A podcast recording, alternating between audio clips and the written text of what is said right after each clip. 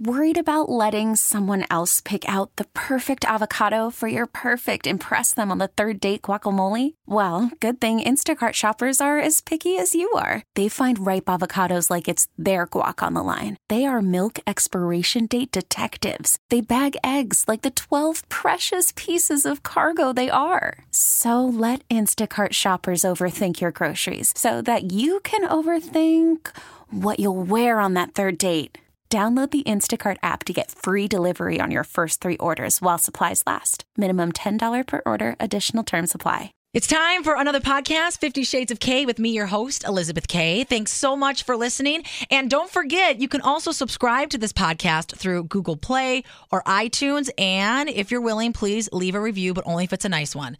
No, I'm, I'm just kidding. You could say whatever you want, but please leave a review. And as always, you can find us at 991themix.com where we post this podcast. And today I'm joined with my friend Tammy Flynn. I met Tammy professionally and then we became friends. She is the owner of Elegant Salon and Spa in New Berlin where I had my bachelorette spa party. if you're looking for a fun time, definitely go to Elegant Salon and Spa. They will take care of you. But Tammy's actually here to talk about what it's like to be a parent with a child of special needs.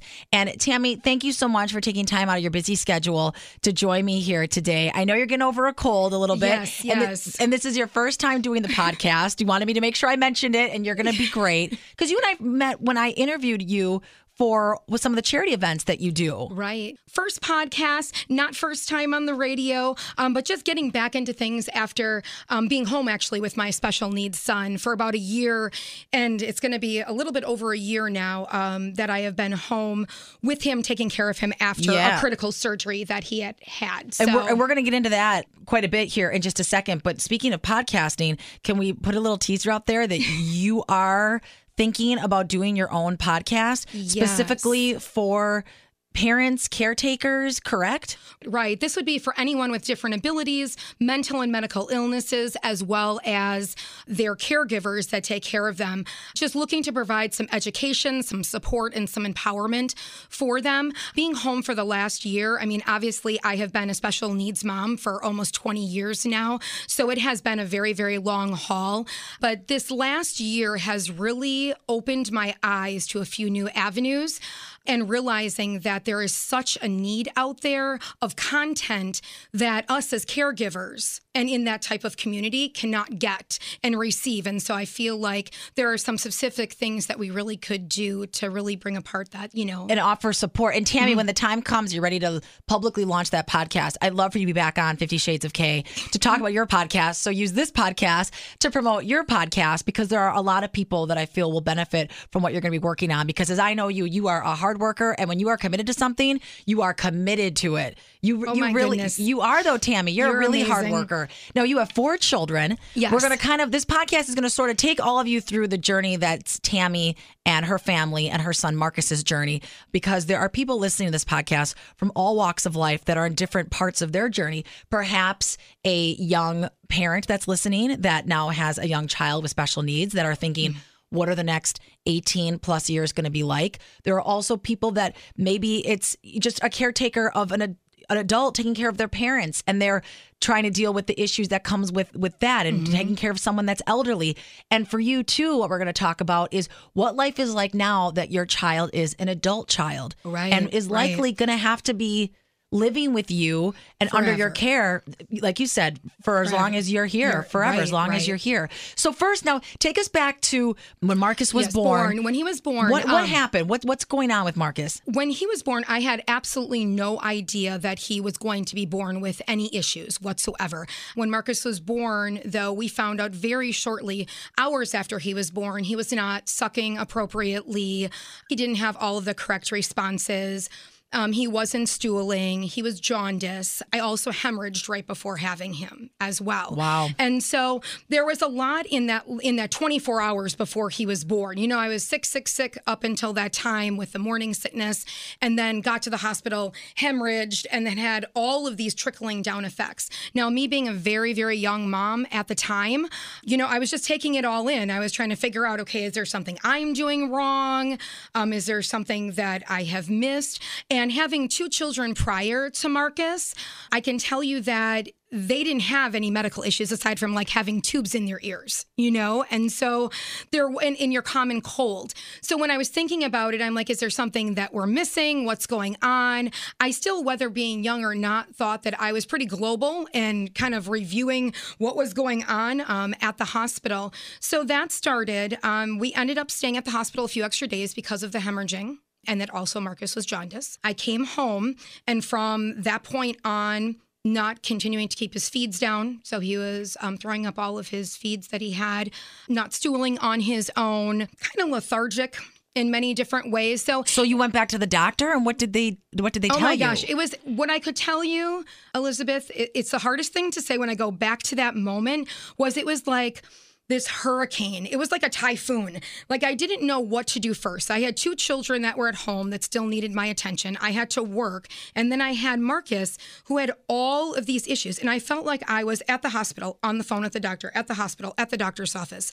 Within the first three weeks, he had his first ear infection, which then led into, before he was six months old, having 13 infections, in addition to having these multiple GI issues. What did they diagnose him Um, with? they didn't know. There was absolutely nothing they knew except for uh, he continued to develop fluid. His ear canals were shaped the wrong way. He could develop fluid in his nasal passages as well as in his ears. So at six month old, he actually went and had surgery to have tubes put in his ears. And at this time, how were you feeling? Were you still feeling just very confused and overwhelmed? I was very confused because with the ear infections, as you know, when you have pressure in your ears, you're not sleeping. So then they had him sleeping in a swing, and then they had him sleeping in a car seat. And then on top of that, he was throwing up all of his feeds. So then they were changing the formula that he was eating, thinking he was allergic to this, he was allergic to that. Could it be this? Then he couldn't stool. So then they're like, well, maybe it's Hirschsprung's, which is like a, a disease that you can have within your GI system. I won't go all into that.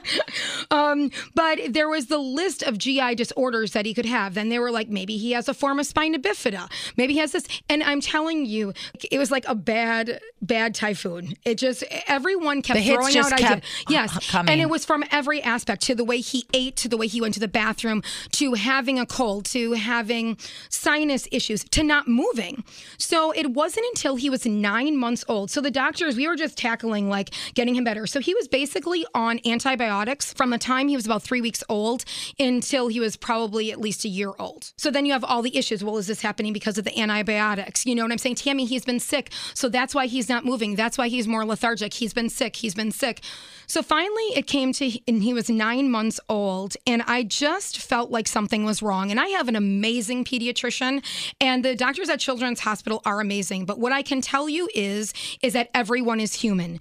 And sometimes when you have this boatload of things thrown at you, doctors are really not sure what the answer is. You know, like we all think we're going to go to the doctor and we're going to get the answer. Sometimes they don't know. They're like, well, it would seem like he must have this condition going on or this condition, but then you test for it and it's not that condition. And it's like you're just playing this guessing game with them. So at nine months old, I took him to his pediatrician and I just said to her, I'm like, but he's not doing anything. Like he was like a doll. Like he was like a rag doll. Like he wasn't really reacting to anything? no, no, he wasn't, you know, practicing to sit up. He wasn't starting to crawl. He wasn't picking his head up. And I'm like, I get it that he's been so sick that we've had him in all these other apparatuses that maybe could be inhibiting him from moving.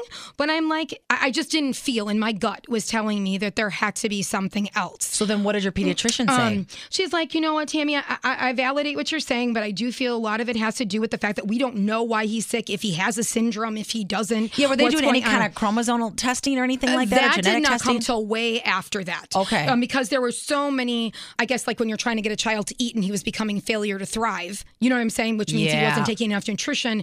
There's bigger things to deal with Right. than trying to figure that out at the moment. So she told me she was going to send me to Curative to the Birth to Three program for an evaluation. And it was that day I took Marcus in and met some amazing women who are still my close friends to this day. My very, very first support system within all of this. And I'm sure Um, that's important at a time like this. mm-hmm. And for people that are listening that are going through this, you have to find a strong support system, I would imagine, Right. because otherwise you feel like you're probably just drowning and there's no one Hmm. there throwing you a life vest to help mm-hmm. you. And I can tell you sometimes it's not our families and it's not our close friends because Really? a lot of times in the very beginning because a lot of times family wants to put their input in. Well, maybe you're doing this. You're you know what I'm saying? You have a new baby. Well, maybe you should be trying this. Are you giving him enough vitamins? Are you doing this? Like some of those And that's probably things. kind of hurtful. Mm-hmm. Although intentions, I'm sure, were mm-hmm. great, but that's probably hurtful because you're thinking, as a mom, yes, I'm trying to do the best that I can, but you're also trying to follow what doctors are saying as well. Right. So now the support system, they Right, and so, were I they mean- parents? Were they fellow parents that They were not fellow parents. They were actually um, my like my first counselor through the Birth to Three program at Curative, as well as my first PT. And I remember because I finally felt like I was at home, like somebody understood what I was saying, like I wasn't making something up. You know, like when you're talking to your family and friends, they're like, "Well, maybe you should," like I said, maybe you should do this or maybe you should do that. And so she did the evaluation on Marcus, and Marcus was just going on. He was between nine and ten months old at the time. By the time we got in for the appointment, and she came to me to tell me that he was functioning at less than a one month old level.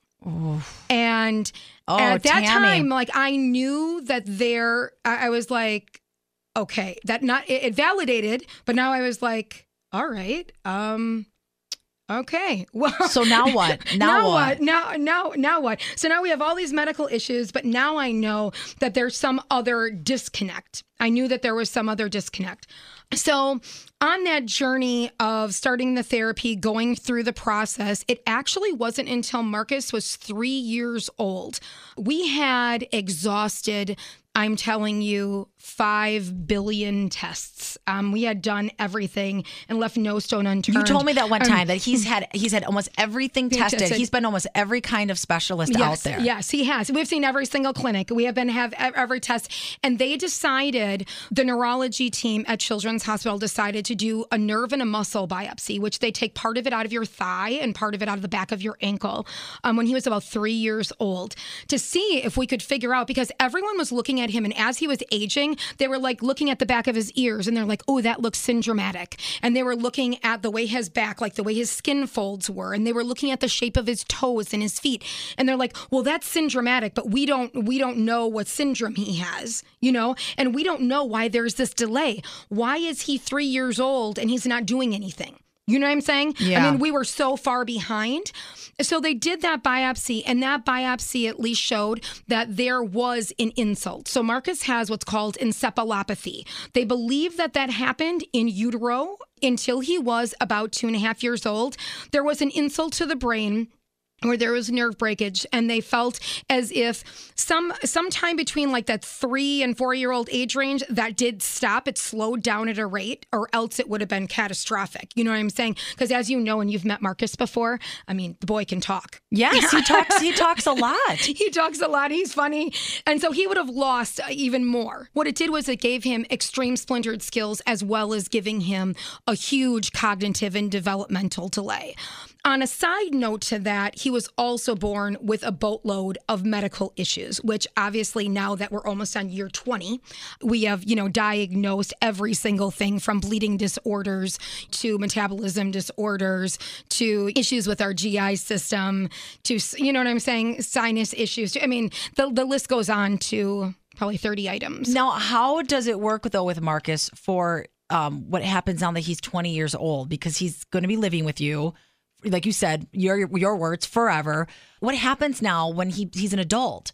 I mean, will he be out? Will, will he be getting a job one day? Is that the hope? What are your plans that you have for him? Um, looking into the future here, and I, I understand Yeah. it's all very unpredictable with Marcus. Right. And I think very much so in any different abilities, you know, scenario for, you know, children that are growing, I think that there's a lot of unknown. But what I always say is, you know, the best thing that you can do is plan for what's in your control. So the things that you know right now, the things that are accessible to you right now, start planning and utilizing and growing upon those things. That's true for any life situation. And I, I need to take note of that because uh, sometimes a lot of us worry about what's to come, Right, what right. could happen, and the coulds never actually do. Right. In his situation, Marcus, like I said, this year will be 20.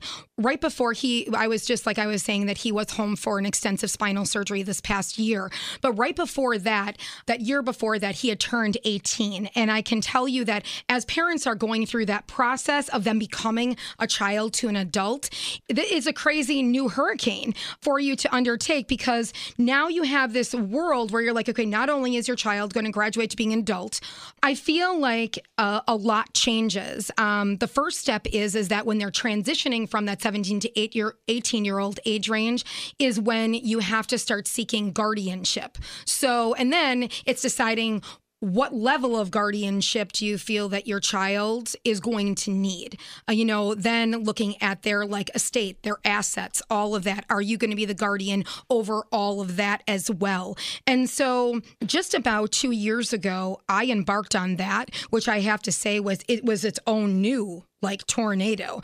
I had called six different lawyers. I had, you know, talked yeah, to what the is, state. what is the process for that? Is, are, I mean, are there websites? Do you go to the internet for these resources? you can go, you know, you can go to a website and it kind of it, it walks you Do- through it. is there know one in particular that you went to that you can remember? Um, no, just the just the state, just Okay. normal state services. You also, I know that Children's Hospital does put on a program. So they put on a program. I believe it's every few months that you can go to, like obtaining eh, obtaining guardianship, um, where they there's a lawyer there who kind of explains it to you. Some people just do it right through the state, where the state does the legal paperwork for them. Some people outside they get an attorney, but there's all these variables. Like, why would you want an attorney? A lot of times, if you are a single parent or you know in a divorce situation, you definitely want an attorney. You don't want to because do it that's your situation. Yes, That's why you, you don't want to do it without an attorney to make sure bases are covered. Or if you haven't been through the process or don't feel like you're getting enough information from the state just doing it for you would be another reason that you may want to use an attorney as well. Um, but what I found is in calling the attorneys, I called six different guardianship attorneys and I got six different answers. So Oh, that's exhausting. um, and that's what a lot of parents are dealing Yes. with. They're getting so many different, like you so said, many- from all sides. Everyone has a different opinion or a different suggestion. How do you know which one is the right one? Right. Probably the person who took the amount of time to talk to you on the phone that was willing to give you that time to do a sit down with you, you know? Yeah, and But- perhaps it is kind of a preference because a lot of people have different preference of bedside manner, so to speak, Right, and right. depending on what you felt comfortable with. Right. Because, like you said, this I- is this is the future of your child. Right. And I feel like when we talk about our kids, that engagement, and whether that be on an attorney's level, a doctor's level, your healthcare provider's, you know, level, the, the the programs that you put your children into, I mean, because you're advocating for them on a daily basis and you're looking for what is in their best interest all of the time, because they're not always able to advocate for themselves and maybe they don't have a voice and you are their voice, is that I think that it becomes just astronomical to you to make sure you know what I'm saying? That they are in the best hands. That Yep. the person who is doing this cares for you. Um, I found with the actual court process, um, Marcus did not have to be at the court proceedings. A lot of times, the kids do have to be at the court proceedings. So they can sort of make their own Um, they, observations. they have to be there to be to be present. But for me, I felt as a parent for my son, as you know, Marcus, um, he has very many splintered skills, but he is very aware of when people are talking down in a way to him. Um, not all children are, but he is, and so I felt having to hear a judge basically say your child will never vote, your child will never get married, your child will never do these things would have been detrimental in different ways emotionally for him. Sure. Um, and, you know, if I would go back to when he was first born to that day sitting in court, there were many tears after I left the courtroom. Um, and I would say that because I think when your child is born or there is an onset of an injury, maybe they're in a car accident and they end up getting a, a major brain injury and things are never the same, there is this grieving process you go through. The process of of what you thought was going to be or could have been or how your whole entire life is going to change and i and then to have a judge say the, these things right, to you. Right. And so when when they're little, I think that you go through that process and then, you know, the next step is well you got to get down to business. Like you got to get down to taking care of finding out the medical illnesses. What are you going to do next?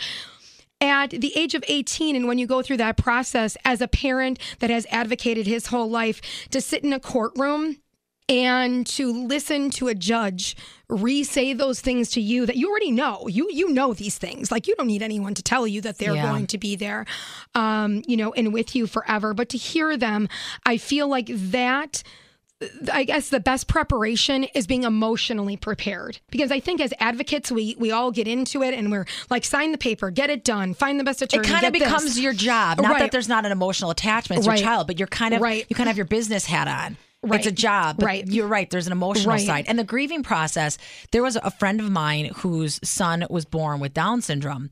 And they they did know that this was what was going to happen. They found found out through ultrasounds and everything that this was going to happen. And she had posted a poem or something or a short story on Facebook that it's something about going to Holland. Have you heard mm-hmm. this Holland poem? Mm-hmm. It sort of talks about how you were planning on taking a trip to Italy. I mean, it's all very metaphoric. Mm-hmm. You're planning on taking a trip to Italy, and all of a sudden your plane lands in Holland. And you're like, this this isn't what I planned on. This is, wasn't what was supposed to happen. I was supposed to be down in Rome. I was supposed to be on the ocean. I'm not supposed to be in Holland.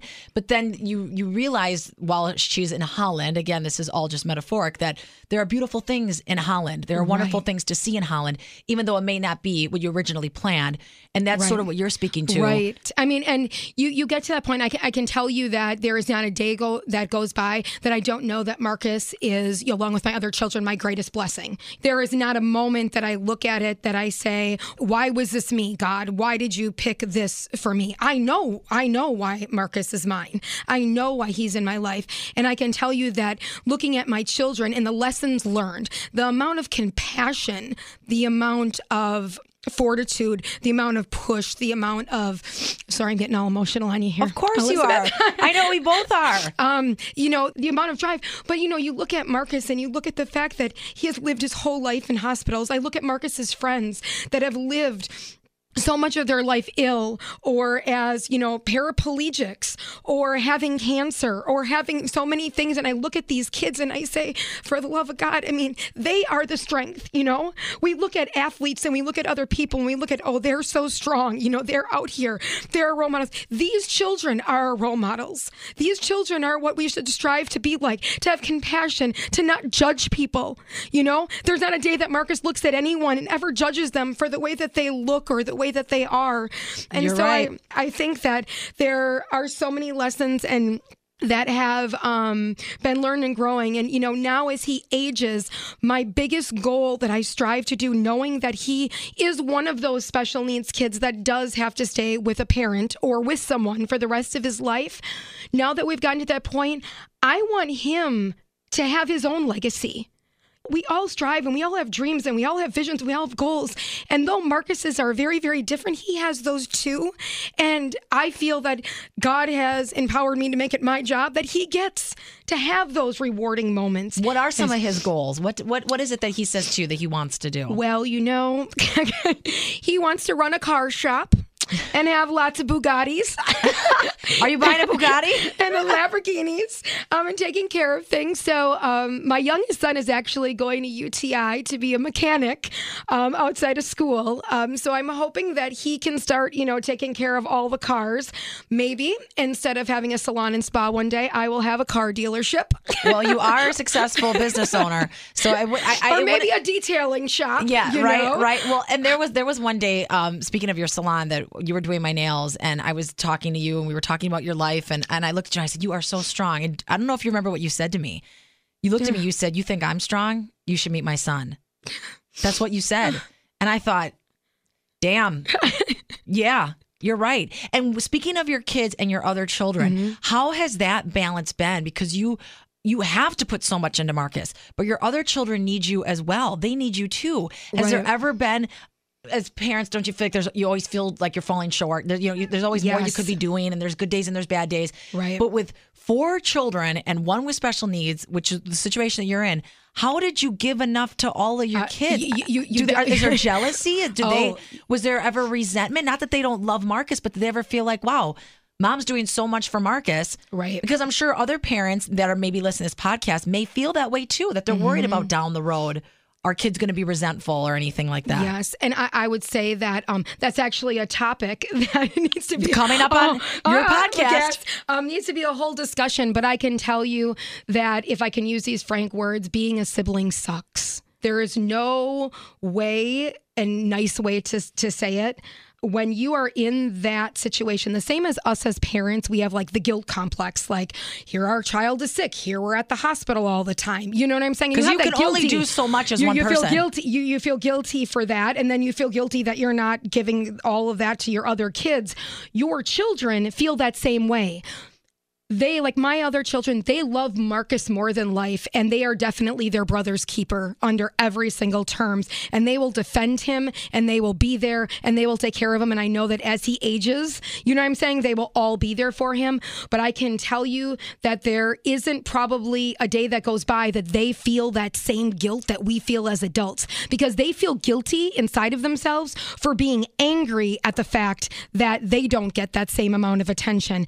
And, but on the other side of that, they know that they can't get that same amount of attention because he's medically and critically ill. Yes, You know? yes. And so it is such a balancing act. And I would say that as a parent, in a short, you do your best that you can. If you are married, if you have a, a spouse, if you have active family members in your life that are able to take care of your child, you know, with special needs or a disability, maybe setting aside those little times, and even if it's only once a month or once every two months, that you do something special with those other kids Sure. to kind of separate, the, you know, and that to still out. have that bond with them and for them to feel like they still have their they still have their mom and they get their undivided attention Right. but you're right with siblings there's always going to be that little bit Right. of you aren't going to maybe Right. feel like you get enough But what I can say is that uh, Marcus's siblings are definitely his grace from God.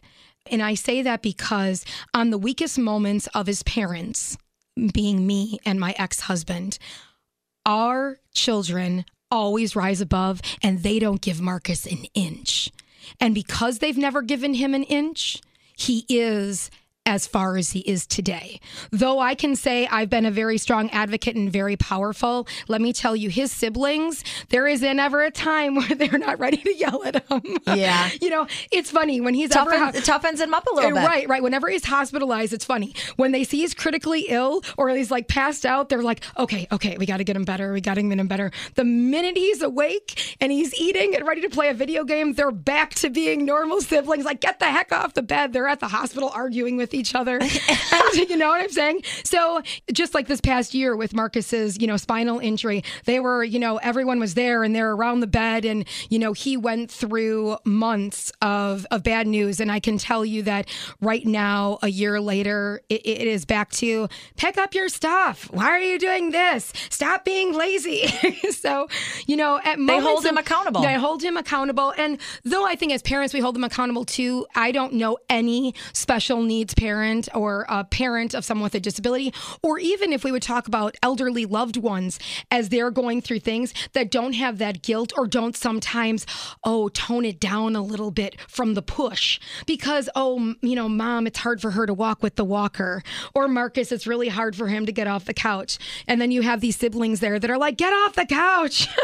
just, which is, which is the best for him. And he is, you know, And he he takes so much of this in stride. Uh, Talking with you over the years and meeting Marcus, you you mentioned that he he doesn't complain. He just takes it as okay, another appointment. I mean, he recognizes. Does he talk to you at all about that he has challenges that other children don't have? Does he talk about these things? Well, what I would say is that Marcus definitely has a sick sick child complex or syndrome, as you'd call it. And what what do you mean by Um, that? Is that children that are critically ill or always ill and you're in the hospital and you're doing the routine and you're getting blood draws and you're getting x-rays and you're getting MRIs that kind of becomes your job you know? And so that's actually the transition process that we're in right now. Marcus um, in the last year had 150 therapy appointments 150 Tammy, So, no wonder you know, you've so- taken some time off from work.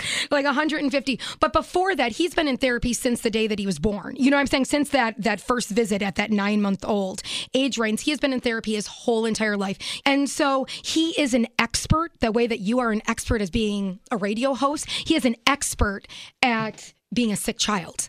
Getting him used to the fact like okay if you get better and as you age, we have to do other things than just be good at the hospital. Through his school, Marcus actually goes to a very unique school, which is why I live in Walworth County, why I do not live near my salon and spa.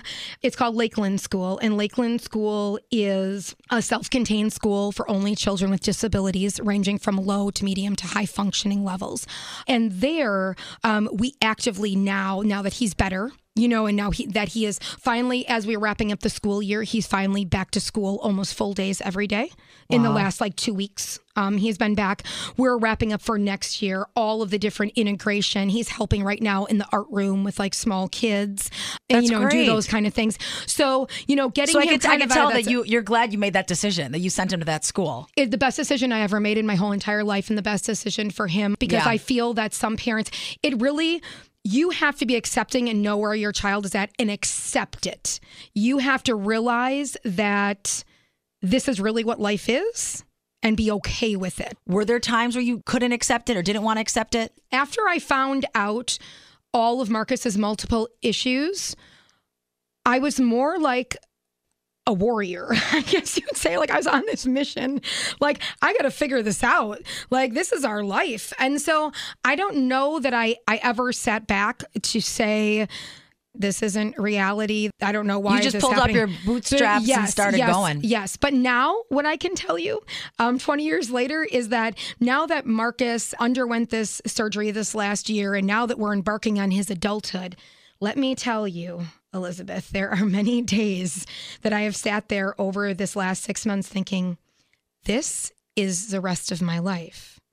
Okay, like this is the rest of our lives, me and him. So what's next? Because really the the surgery and all the appointments and everything you've done for 20 years, that was just normal living. You know, this this is just part of Yep. life and this is going to continue on until Marcus passes on. So, what does life look like? What is that plan? He's he's going to be 20, um, and he only has two years left at his school, so he can stay by state law for two more years at his school, and that's it. His legacy is not sitting at my salon and spa every day being a greeter. For him, also feeling self worth in the things that he does. So now that we've been a sick kid for all these years, how are we going to start to develop some of those other skills? Where are we going to, you know, find different job avenues and different placement?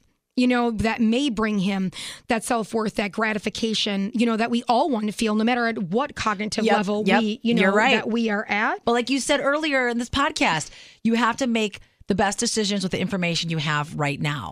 And you just really have to, I Mm-hmm. Right. suppose, right? Take it just one day at Right. a time, one year at a time. Make plans because you don't want to be unprepared, but Right. maybe not look 10 years down the road because a whole heck of a lot can happen. Now, Mm-hmm. for you, Tammy, as we finish up this podcast, for you, what gets you through this? You have a lot of faith, and I know faith is a Mm-hmm. huge part of your life. But what is it? Is it taking time to go meet a friend for coffee?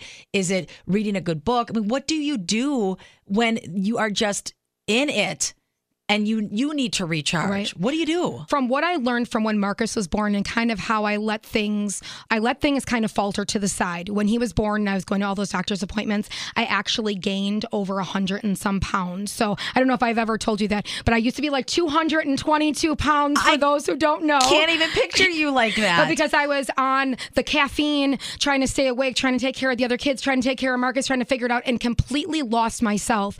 So as I set out on Marcus embarking on this life threatening surgery that he just had, I vowed to myself to use the skills that I had learned to make sure I was okay, mentally, health wise, doing the best that I could. Not saying that I didn't have down days of alienation and depression, I did, but to do my best to rise above that.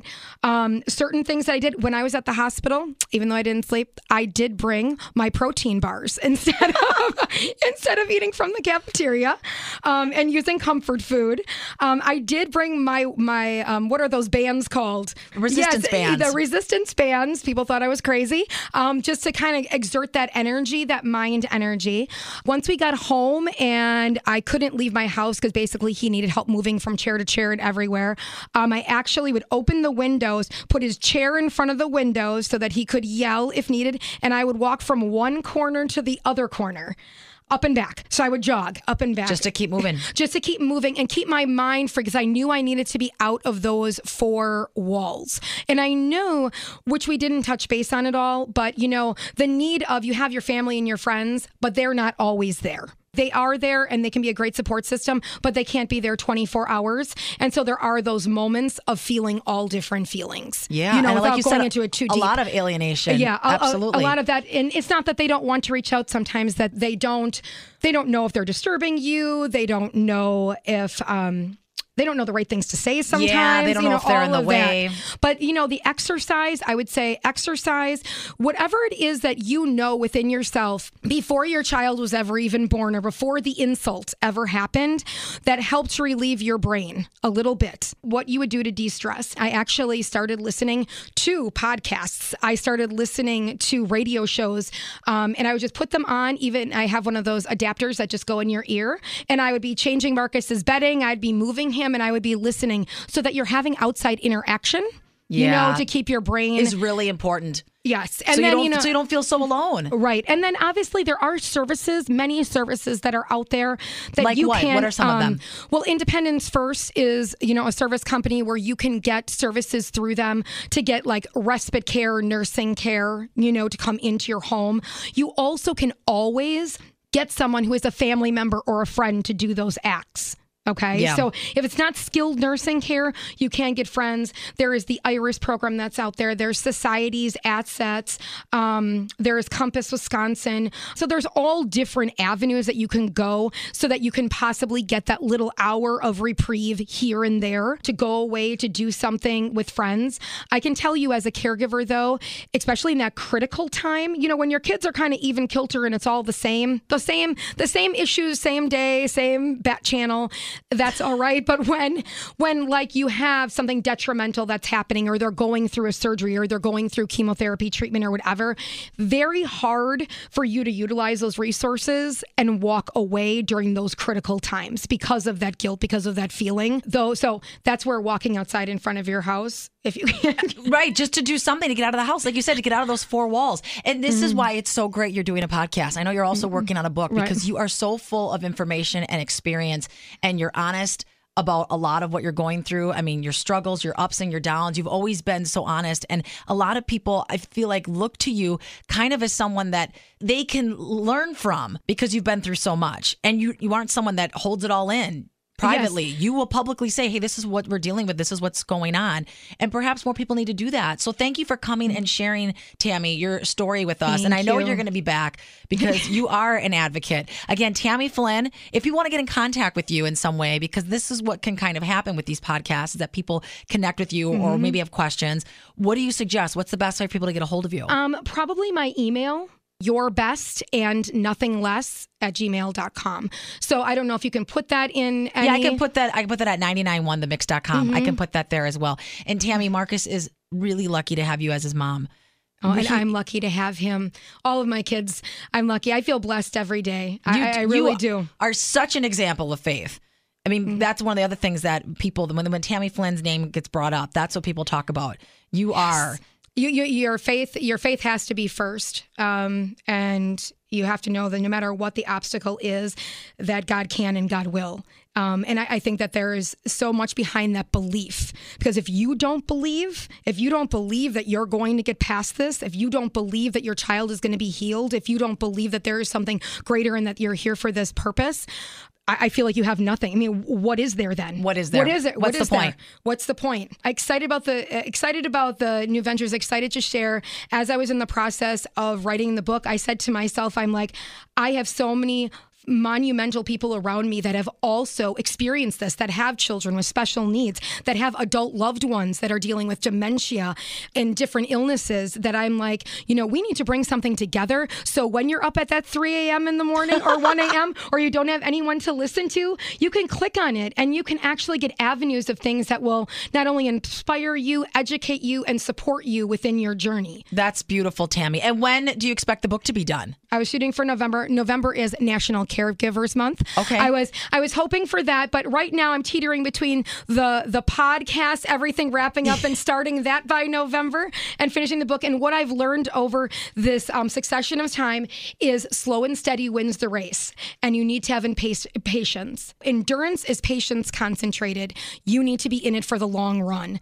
I love that. Well said. In it for the long run. In it for the Tammy long Flynn, run. thank you so much. I hope to have you back on another podcast. And like I said, hopefully promoting your podcast coming up. Thank you so much. If you enjoyed this podcast and want to hear more, make sure to subscribe so you can be updated when there's a new episode. So to subscribe to this podcast on your smartphone, open your podcast app or use your Google Play app. In the search box, type in 50 Shades of Kay. That's spelled out. That's 50 Shades of Kay.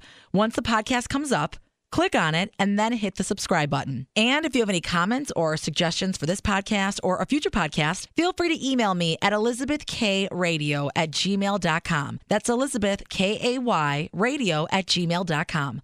Thanks for listening. This episode is brought to you by Progressive Insurance. Whether you love true crime or comedy, celebrity interviews or news, you call the shots on what's in your podcast queue. And guess what? Now you can call them on your auto insurance too with the Name Your Price tool from Progressive.